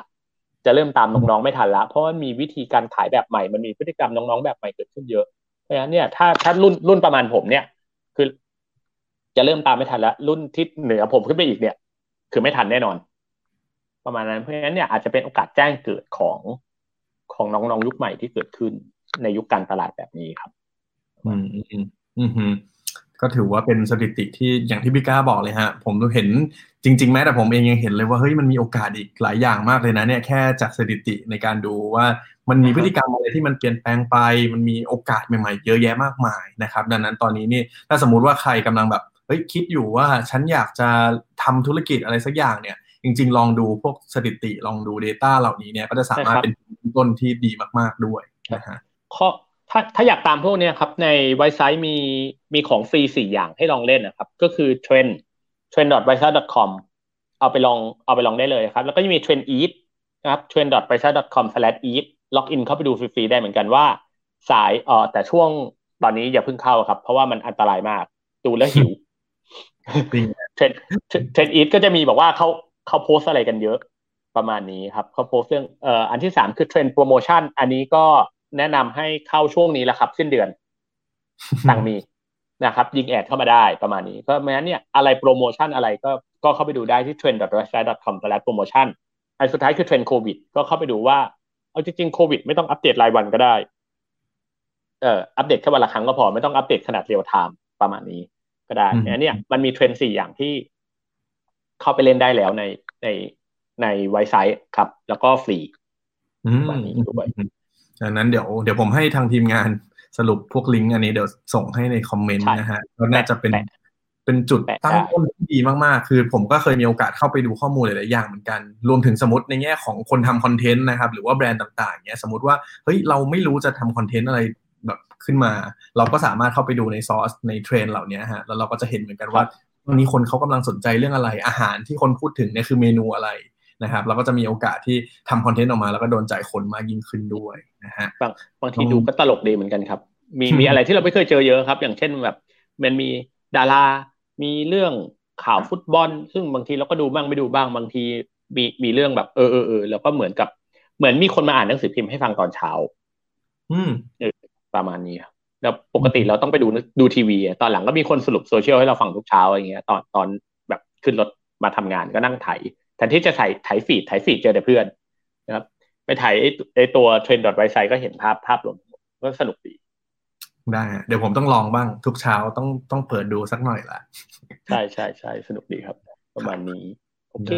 มีคอมเมนต์ที่น่าสนใจมาก ยังไม่มีคอมเมนต์เพื่อนๆมาเลยนะฮะ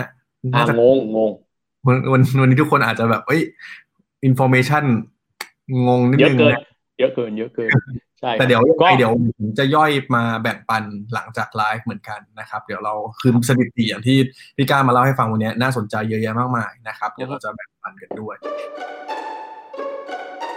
ไหนๆแล้วไหนๆครับ วันนี้ชวนพี่ก้ามาออกในไลฟ์ของ a d d i c t นะครับ อยากจะเชิญชวนคุยเรื่องโฆษณาหน่อยครับพี่ก้า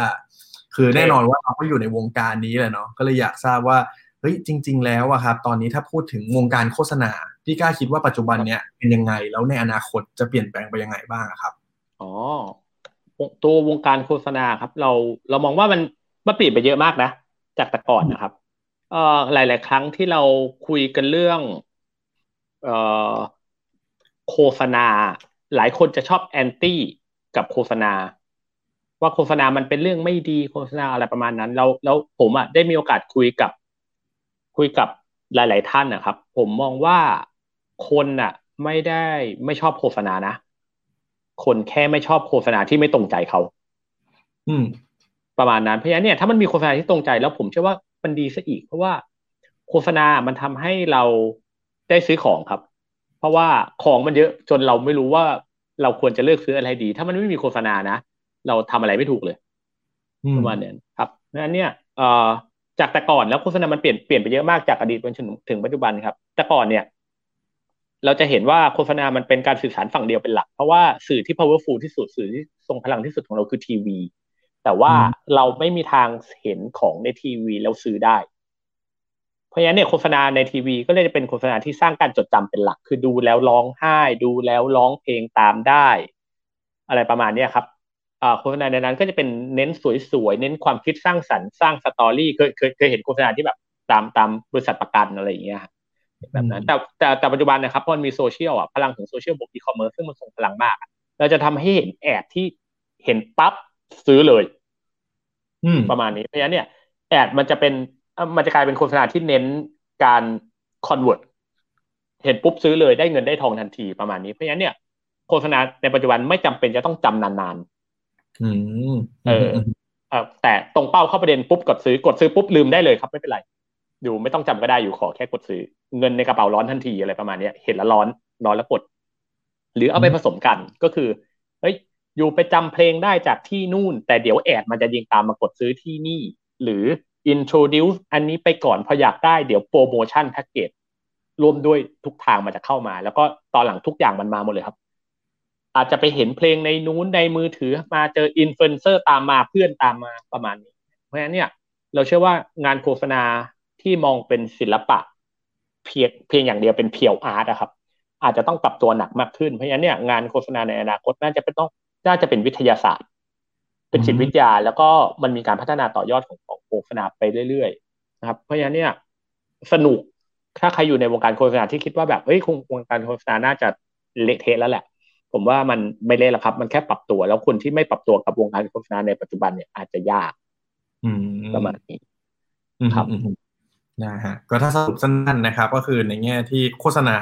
พี่กล้าแชร์มาว่าเฮ้ยจากปัจจุบันนะครับอาจจากสมัยก่อนที่อาจจะเป็นการสื่อสารที่แบบว่าเหมือนคุยคนเดียวเนาะ คุยผ่านทีวี คุยผ่านอะไรต่างๆ ตอนนี้เป็นอยู่ในยุคที่แบบว่าเราสามารถคุยกันผ่านโซเชียลมีเดียมันสามารถทำให้เกิด action ได้เลยทำให้คนสั่งซื้อได้เลยนะครับแทนที่จะต้องแบบต้องให้เขารู้จักต้องให้เขาจำอย่างเดียว แต่ว่าตอนนี้โลกมันเปลี่ยนไปแล้วนะครับดังนั้นก็น่าจะมีไอเดียอะไรใหม่ๆที่สนุกมากยิ่งขึ้นนะฮะโอเค ตอนนี้เริ่มมีคำถามมาแล้วครับ เดี๋ยวยกขึ้นมาสักอันหนึ่งก่อนดีกว่า นะครับ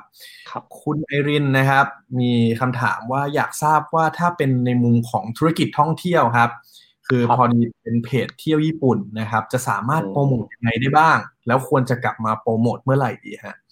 มุมมองพี่ก้าโอเคคิดว่าไงครับ ผมผมชอบผมชอบเอ่อผมชอบโฆษณาอันหนึ่งของ Air Asia ครับ น่าจะใกล้ๆกับธุรกิจท่องเที่ยวเหมือนกันคือ Air Asia บินไม่ได้ แต่เขาอืมยังโฆษณาขายตั๋วได้คือ ซื้อตอนนี้ ค่อยเที่ยวตอนหน้าอืมฮึอืมฮึคือเราไม่รู้หรอกว่าเอาเอาจริงๆผมเชื่อว่าเราเราเดายากมากครับ ว่าเราจะกลับไปเที่ยวญี่ปุ่นได้เมื่อไหร่ใช่ไหมแล้วโฆษณาเที่ยวญี่ปุ่นจะยังขายของได้ไหมแต่ผมเชื่อว่าเราขายขายอนาคตได้ อืม อย่าลืมนะ ตั้งเป้าไว้คิดว่าให้ญี่ปุ่นมันกลับไปเป็นคือคือผมเชื่อว่ายังไงญี่ปุ่นก็ยังเป็น top destination ของคนไทยอยู่ดี ประมาณนี้อืมเพราะฉะนั้นเนี่ย ทำลิสต์ทำคือผมเชื่อว่าสื่อสารเพื่อให้ลูกค้าไม่ลืมนะครับ ยังยังจำเป็นอยู่ แล้วก็ยังมีอีกหลาย ๆ อย่างเพราะฉะนั้นเนี่ยให้ความรู้เกี่ยวกับญี่ปุ่นไปเรื่อย ๆ เพราะว่าอย่างอย่างมีช่วงหนึ่งอะผมไปไปเที่ยวญี่ปุ่นไปฮอกไกโดประมาณนี้ก็จะมีเพจอันหนึ่งครับที่ผมเข้าใจว่าเขาเป็นคนฮอกไกโดแหละแล้วเขาก็ไลฟ์เรื่องฮอกไกโดไปเรื่อยๆก็ตามเขาไปเรื่อยๆจนเสร็จปุ๊บเราเราอะไอตัวตัวเราอะครับ แทนที่เราจะบอกว่าเราพยายามที่จะขายขายทัวร์หรือขายกรุ๊ปเนี่ยครับ เราต้องไปเน้นว่าเราพยายามที่จะให้ประสบการณ์ของการเที่ยวญี่ปุ่นเขามันดีที่สุดอืมแล้วเพราะฉะนั้นเนี่ยเราก็อาจจะไปช่วยเขาวางแผนตั้งแต่ก่อนที่จะไป แล้วพอเขาวางแผนเสร็จแล้วครับเขาจะได้มีเขาเขา engage กับแผนนี้แล้วอะแต่เขาเหลือแค่ว่าแผนนี้เขาจะกดปุ่มเมื่อไหร่แค่นั้นเองเพราะฉะนั้นเนี่ยเราเชื่อว่าเราก้าวเข้าไปอยู่ในใจเขาในระดับหนึ่งได้อยู่แล้วอืมประมาณนี้ผมผมเชื่อว่าการท่องเที่ยวมันไม่ได้มันไม่ได้เริ่มต้นที่ที่สนามบิน ความสนุกของการท่องเที่ยวมันเริ่มต้นมาตั้งแต่ ฉันเริ่มหาข้อมูลว่าฉันจะไปเที่ยวไหนแล้วอืมประมาณนั้นครับ แล้วเขาก็จะต้องไปชวนเพื่อน เขาจะต้องไปลางานเขาจะต้องเตรียมแพ็คกระเป๋าเอ้าถ้าอุปกรณ์มันไม่พร้อมเช่นไปในช่วงที่มันหนาวแล้วเขาไม่หนาวก็ต้องไปเริ่มช้อปปิ้งอุปกรณ์หนาวเพราะพวกเอ๊ะพวกเนี้ยเป็นความสนุกของการท่องเที่ยวทั้งหมดเลย ตั้งแต่อยู่บ้านแหละประมาณนั้นผมผมผมเชื่อว่าถ้าถ้าลองขยายมุมแบบเนี้ยครับ เราเราอาจจะยังพอมีพวกนี้ได้เพราะฉะนั้นเนี่ยขายอุปกรณ์ก่อนก็ได้ อย่างผมไปเคยไป trekking นะครับ ไปเดิน trekking คือเดินเดินคล้ายๆพวกเดินทางไกลอะไรเงี้ยครับ ซึ่งก็ไม่แน่ใจตอนนั้นเดินไปทำไมเหมือนกันหลังจากเดินไปแล้วนะแต่ว่าตอนตอนยังไม่เดินมันก็สนุกดีอะไรประมาณเนี้ยครับแล้วผมไปเดินพวกเอ่อ base campไป Everest base camp มาเงี้ยครับ เดิน เอ่อมันสนุกตั้งแต่หกเดือนก่อนที่จะไป เพราะว่ามันต้องฟิต เราก็ต้องไปจ้างเทรนเนอร์ ต้องเข้าคอร์สเข้ายิม เอ่อรองเท้าต้องเปลี่ยนใหม่ไม้ trekking กระเป๋าเสื้อผ้าเปลี่ยนใหม่หมดเลย เพราะฉะนั้นเนี่ยมันก็สนุกในการที่แบบเริ่มเริ่มช้อปปิ้งเสื้อกันหนาว เพราะว่าถ้าไปซื้อกระชั้นซื้อซื้อแพงเราก็ต้องรอไปซื้อช่วงมันเซลล์มั่งซื้อช่วงอะไรเงี้ยเพราะฉะนั้นมันมันมันสนุกตั้งแต่ตอนนั้นแล้วเนี่ยครับ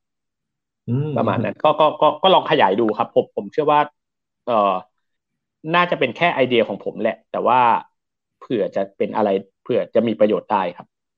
ได้ ในมุมผมผมเห็นด้วยมากๆเลยฮะคือ ตอนนี้อาจจะต้องลองดูว่าถ้าสมมติในแง่ในการขายเนาะสำหรับธุรกิจท่องเที่ยวเราอาจจะต้องหา business model ใหม่ๆ ที่พี่ก้าบอกว่าเฮ้ยเป็นการให้คนซื้อตอนนี้แต่ใช้ในอนาคต ก็อาจจะเป็นมุมหนึ่งหรือว่าจะหาจริง ๆ ตอนเนี้ยมีเคสที่แบบว่าน่าสนใจเรื่องนี้หลายอันเหมือนกันนะครับ แล้วก็สำคัญก็คือเรื่องคอนเทนต์เรื่องการสื่อสารไม่ควรหายไป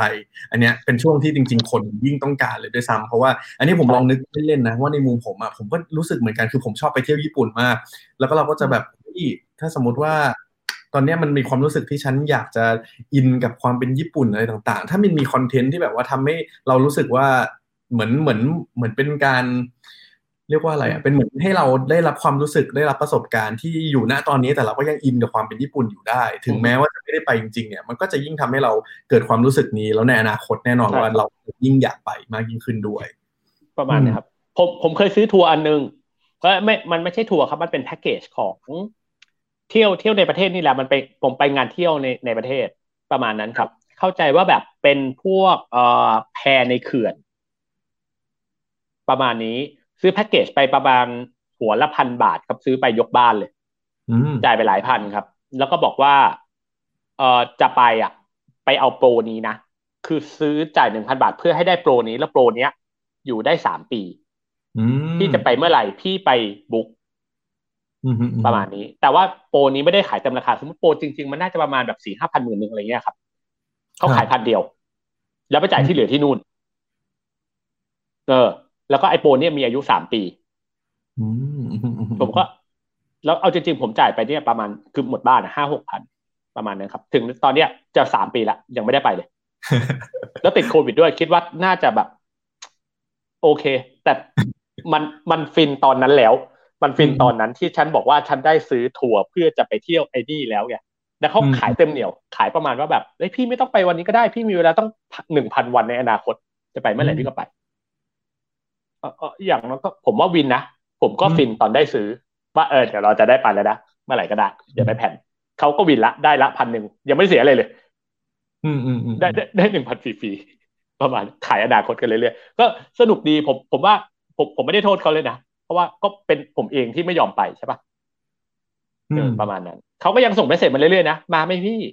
มาแล้วบอกนะเอออมช่วงนี้คนเต็มนะพี่ถ้ามาพี่ต้องบอกดูเรื่องหน้าสองวีคนะ สามวีคนะช่วงนี้คนเต็มอะช่วงนี้คนไม่เต็มเขาก็ได้เดียวยามันมันมันก็มีปฏิสัมพันธ์เพราะว่าจ่ายตังค์พันหนึ่งมาแล้วอืมประมาณนั้น แต่แต่เขาก็บอกนะตอนนั้นนะซื้อแล้วคืนไม่ได้นะไอ้โปรเนี้ยอืมไอ้พันหนึ่งเนี่ยไม่ไปคืนไม่ได้เออแต่ถูกมากก็สนุกดีครับเออใช่เป็นเป็นตัวอย่างหนึ่งเนาะเป็นโมเดลอันหนึ่งนะฮะใช่ใช่ใช่ จริงๆมีอีกมาหลายคำถามเลยครับ แต่ว่าเดี๋ยวเดี๋ยวก่อนที่เราจะไปปิดท้ายตอบคำถามช่วงหลังๆ เนี่ย ผมขอชวนพี่ก้าคุยอันนี้เพิ่มเติมหน่อยดีกว่า พอดีให้พี่ก้าเดี๋ยวเพิร์ดขออนุญาตเดี๋ยวกลับมาขอหนึ่งนาที แบตได้หมดได้จริงเหรอฮะ ผมขอผมขอแป๊บเดียวเดี๋ยวพี่ก้าขออยากโฆษณาตัวหนึ่งผมเอาตัวเดียวที่จ้ะที่พี่ก้าเตรียมมาตัวไหนดีฮะ เดี๋ยวเผื่ออ๋อผมเปิดระหว่างนั้นที่พี่ก้าไปอ๋อทุกคนรู้ดี GQ ได้ฮะ เดี๋ยวผมลองเปิด GQ ให้เดี๋ยวเดี๋ยวเปิดโฆษณาให้ดูก่อนแล้วเดี๋ยวผมกลับมาขอแป๊บเดียวได้ได้ครับครับนะเดี๋ยวให้ทีมงานนะครับ เปิดโฆษณาอันนี้คือผมคุยกับพี่ก้าไว้ว่าไหนๆวันนี้ครับ เรียนเชิญมาแล้วนะฮะขอให้พี่ก้าแชร์หน่อยดีกว่า ว่าชอบโฆษณาตัวไหนบ้างนะครับ อยากจะรู้เหตุผลนะฮะเดี๋ยวลองรับชมกันครับ พี่อยากให้เรามองว่าเราไม่ใช่คู่แข่งกัน ครับเนาะเออสบายๆกันดีกว่า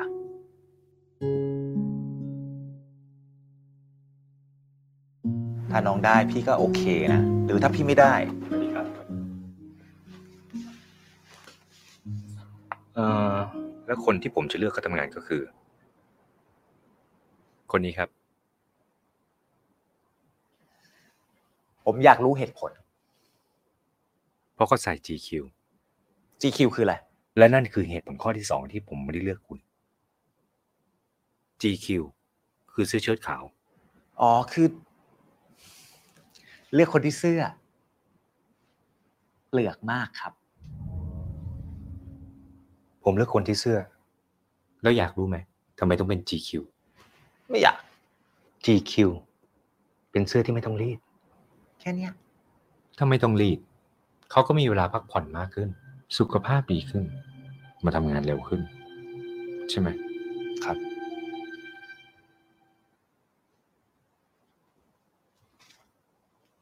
ตะเข็บเสื้อคุณมีรอยยับ ตรงไหน ตรงนี้ไง แล้วคุณดูของเขา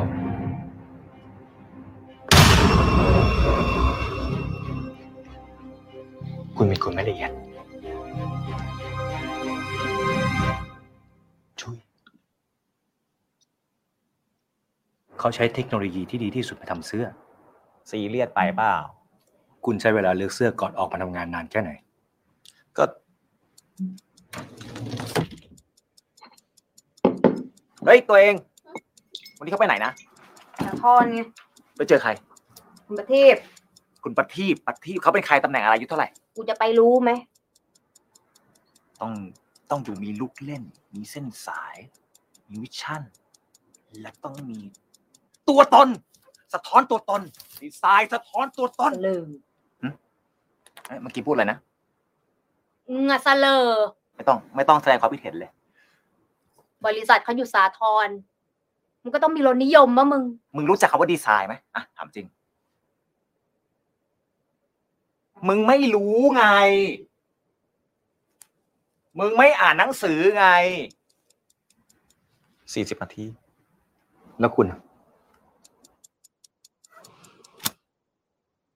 คุณไม่ต้องเลือก เพราะเสื้อทุกตัวของคุณเป็นเสื้อ เชิ้ตขาวครับ มันเรียบไปอะอย่าหาว่าผมสอนนะครับ จะเลือกเสื้อเนี่ย มันต้องดูที่ดีไซน์ เส้นสายเนี่ยมันตอบโจทย์ความเป็นตัวตนอะหลักๆอะพี่ต้องศึกษา อ่านหนังสือช่วยได้ แต่มันไม่มีรสนิยม มันวัดกันตรงไหน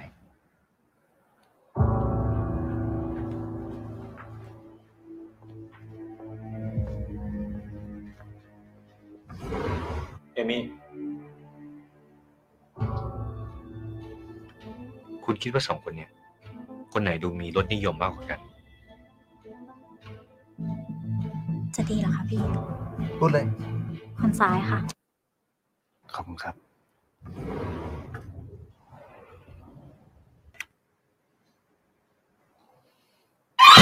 เฮ้ย เฮ้ย เฮ้ย อะไรเนี่ย ใช้ความรุนแรงเหรอ โอ้โห เดี๋ยวฟ้อง ขอโทษนะครับ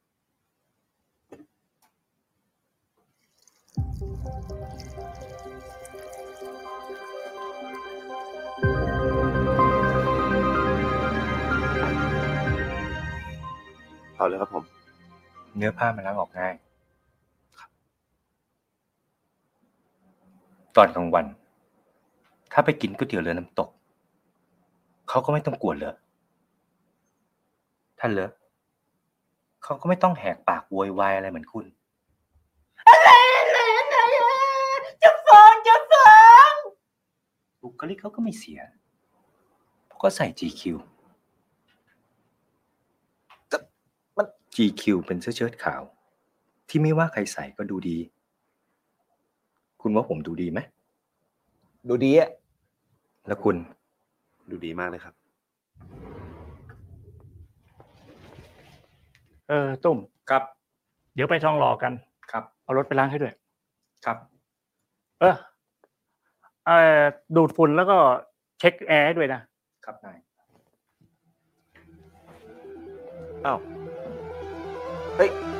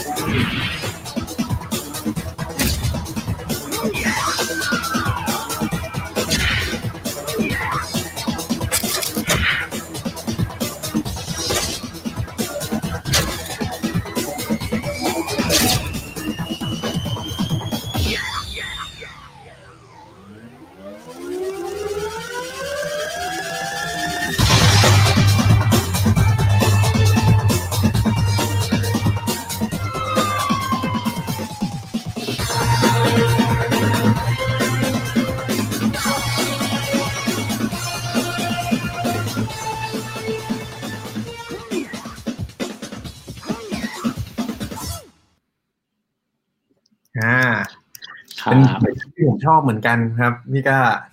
ทำทำไมพี่ก้าถึงชอบผลงานนี้ครับ ดูเสร็จเอ่อเอ่อจริง ๆ คือดูเสร็จปุ๊บเนี่ย เดินไปบอกน้องเลยในออฟฟิศ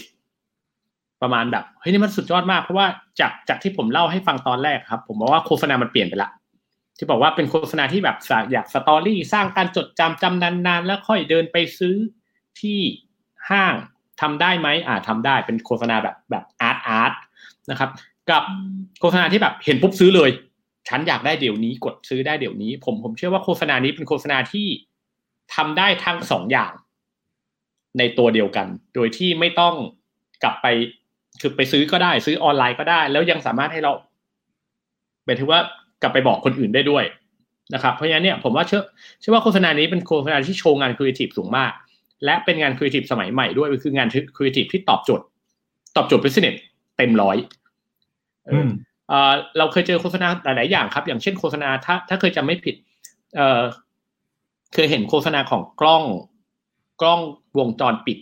สักยี่ห้อหนึ่งที่เป็นเป็นโฆษณาสวยมากๆนะครับ ดูเสร็จจำไม่ได้ว่ากล้องวงจรปิดนั้นยี่ห้ออะไรใช่แต่แต่เราชอบจำได้นะเราจำเนื้อเรื่องได้ทั้งหมดตลอดเลยว่าอืมว่าบทเป็นยังไงลูกนี่นั่นเป็นยังไงกับอีกงานหนึ่งคือโฆษณาเอ่อคือโฆษณาชื่อว่า break out เป็นโฆษณาของ เอ่อเป็นโฆษณาทูน่ากระป๋องยี่ห้อหนึ่งที่นางเอกเดินมา แล้วก็จะเจอกับพระเอกที่เป็นคนขายหมูปิ้งแล้วขายหมูปิ้งมันมันๆแล้วเขาก็ตัดสินใจที่จะเอ่อลดความอ้วน แต่ก็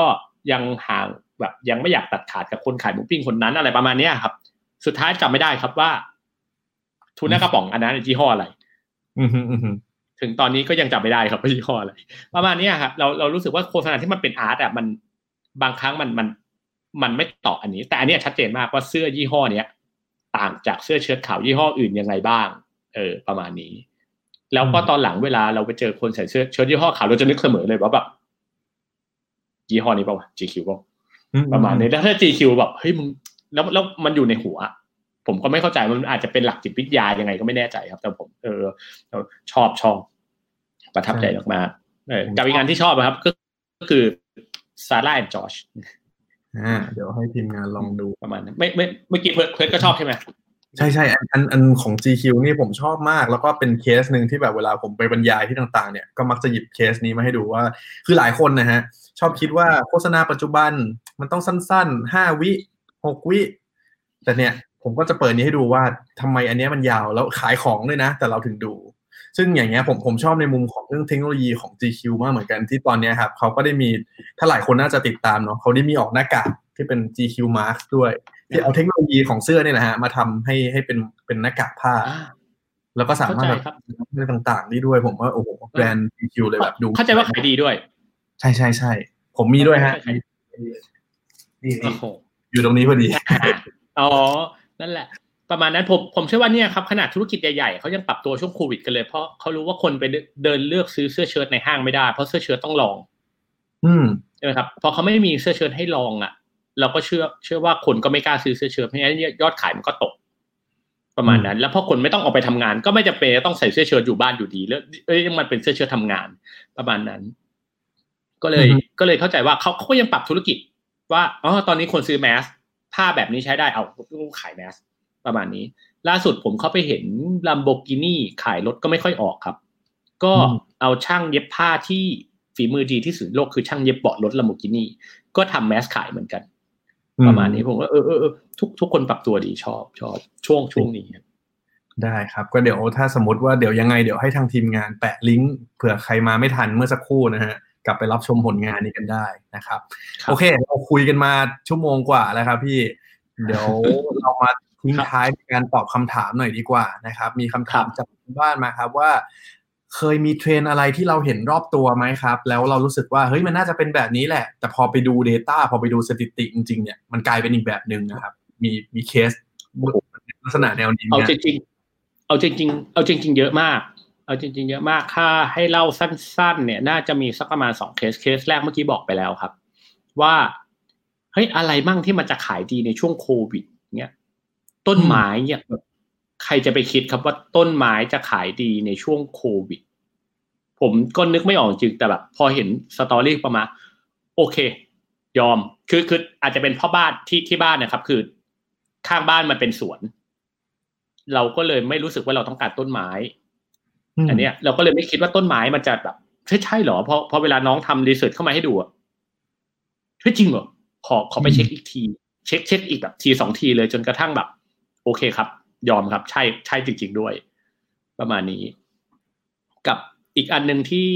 ที่ตกใจตอนนั้นช่วงเลือกตั้งทั่วไปครับเลือกตั้งทั่วไปบ้านเราอะแล้วก็เรารู้ว่ามันจะมีช่วงดีเบตของเออผู้สมัครสสช่วงนั้นเยอะนะครับ แล้วก็เออมันเป็นช่วงเดียวกับช่วงที่รายการบน Workpoint อะดังมากชื่อ The Rapper อืมแล้วทุกครั้งที่ The Rapper ขึ้นเนี่ย The Rapper จะเป็นเทรนด์อันดับหนึ่งทวิตเตอร์เสมอครับ ประมาณนี้คราวนี้เนี่ยอ่าช่วงนั้น The Rapper ไลฟ์อยู่บนบนทีวี แล้วก็บนโซเชียลมีเดียเหมือนกัน แล้วไทยรัฐทีวีอะไลฟ์เอ่อดีเบตของผู้สมัครสสกลายเป็นว่าเทรนด์ของผู้สมัครสสอะแซงกันในทวิตเตอร์ซึ่งจริงๆทวิตเตอร์อะเป็นแหล่งวัยรุ่น เป็นแหล่งที่คุณจะดูแรปเปอร์ไงอืมแล้วกลายเป็นว่าเทรนด์เทรนด์ของของไทยรัฐดีเบตตอนนั้นนะครับแซงแซง The Rapper ได้ซึ่งเราเห็น โอ้โห นักข่าวเดินมาถามเหมือนกัน บอกว่า อ้าวเป็นเพราะว่าเอ่อคนกลุ่มผู้ใหญ่เริ่มเข้ามาใช้ทวิตเตอร์เยอะขึ้นเหรอครับทวิตเตอร์ไม่ใช่ของเด็ก ๆ ทั่วไปแล้วเหรอครับ ตอนนั้นอะผมผมสนุกมากผมวิเคราะห์เรื่องนี้แล้วผมก็บอกผู้สื่อข่าวไปบอกว่า แล้วคุณไม่คิดว่าเด็กพวกนี้เขาสนใจการเมืองบ้างเหรอครับอืมคือเขาคือเด็กกลุ่มเดิมนั่นแหละแต่เขาสนใจการเมืองบางครั้งเนี่ยเขาสนใจการเมืองมากกว่ารายการทีวีวาไรตี้อีกในในในบางครั้งนะประมาณนั้น เพราะฉะนั้นเนี่ยเอ่อ อย่าดูถูกพลังของโซเชียลมีเดียครับ ว่าแบบ เอ้ย พวกนี้เป็นเด็กเล็ก ๆ น้อยๆอะไรเงี้ยเออได้ ครับอืมได้ฮะคำถามสุดท้ายครับ อันนี้คืออยากสอบถามว่า เดือนพี่พี่กล้าคิดว่าเดือนหน้าครับ เทรนด์ในวงการครับธุรกิจอาหารขนมอะไรเงี้ยครับ จะเหมือนเดิมไหมครับหรือว่าจะต่างจากช่วงหลายเดือนที่ผ่านมามากน้อยแค่ไหนอะครับ เออผมว่าผมถ้าให้ผมตอบสั้นๆนะครับ ผมว่าต่างแน่นอนเพราะพฤติกรรมผู้บริโภคกับเปลี่ยน ประมาณนั้นครับ แต่ว่าเปลี่ยนเป็นยังไงบ้างเนี่ย ไม่ชัวร์จริง ๆ อืม เพราะว่าถ้าเราลองดูเคสจีนนะครับ อู่ฮั่นเป็นเมืองแรกที่ติดโควิด แล้วก็เป็นเมืองแรกที่ปิดในโลก แล้วก็เป็นเมืองแรกที่เปิดกลับมาบริการปกติในโลกแล้วเอ่อถ้าลองดูข่าวพวกนี้ได้ครับ จะเห็นว่าบริการทางร้านพวกนี้กลับมาแล้วไม่เหมือนเดิม คือคนไม่ได้กลับไปเดินซื้อของช้อปปิ้งเหมือนเดิมคนไม่ได้กลับไปนั่งกินที่ร้านอาหารเหมือนเดิมคนอะไรประมาณนี้ เพราะฉะนั้นเนี่ย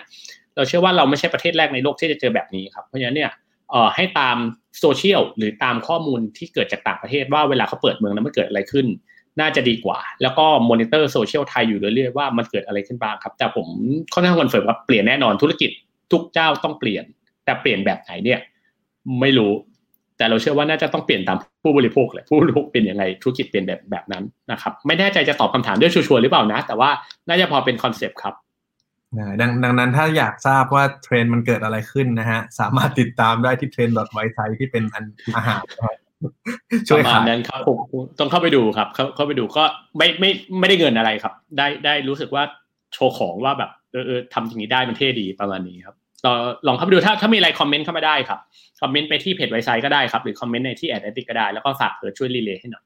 ได้เลยฮะผม โอเคครับ วันนี้ก็ขอบคุณพี่กล้ามาก ๆนะครับ ที่มาแบ่งปันให้เห็นทั้งในแง่ของตัวข้อมูลต่างๆ ว่าพฤติกรรมคนไทยนะครับ ในช่วงโควิด ใน work from home อย่างเงี้ยมีการเปลี่ยนแปลงอะไรบ้าง แล้วก็เราได้เห็นโอกาสใหม่ๆ ของธุรกิจเยอะแยะมากมายนะครับ เป็น case study เบื้องต้นด้วย แล้วก็คิดว่าหลายคนน่าจะนำไปต่อยอดได้ นะครับ วันนี้ก็ต้องขอบคุณพี่ก้ามากนะครับ สุดท้ายครับให้พี่ก้า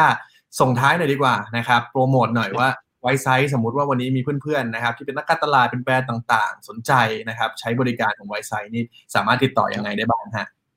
เออจริง ๆใช้เวลาสั้นๆครับเออจริง ๆ ไม่ต้องใช้ไวไซต์ก็ได้ครับ แต่อยากให้ตามพฤติกรรมผู้บริโภคเยอะๆว่าผู้บริโภคเปลี่ยนแปลงไปรวดเร็วมากนะครับวิธีเดียวที่เราจะฟังผู้บริโภคได้เร็วๆ ก็คือการฟังข้อมูลจาก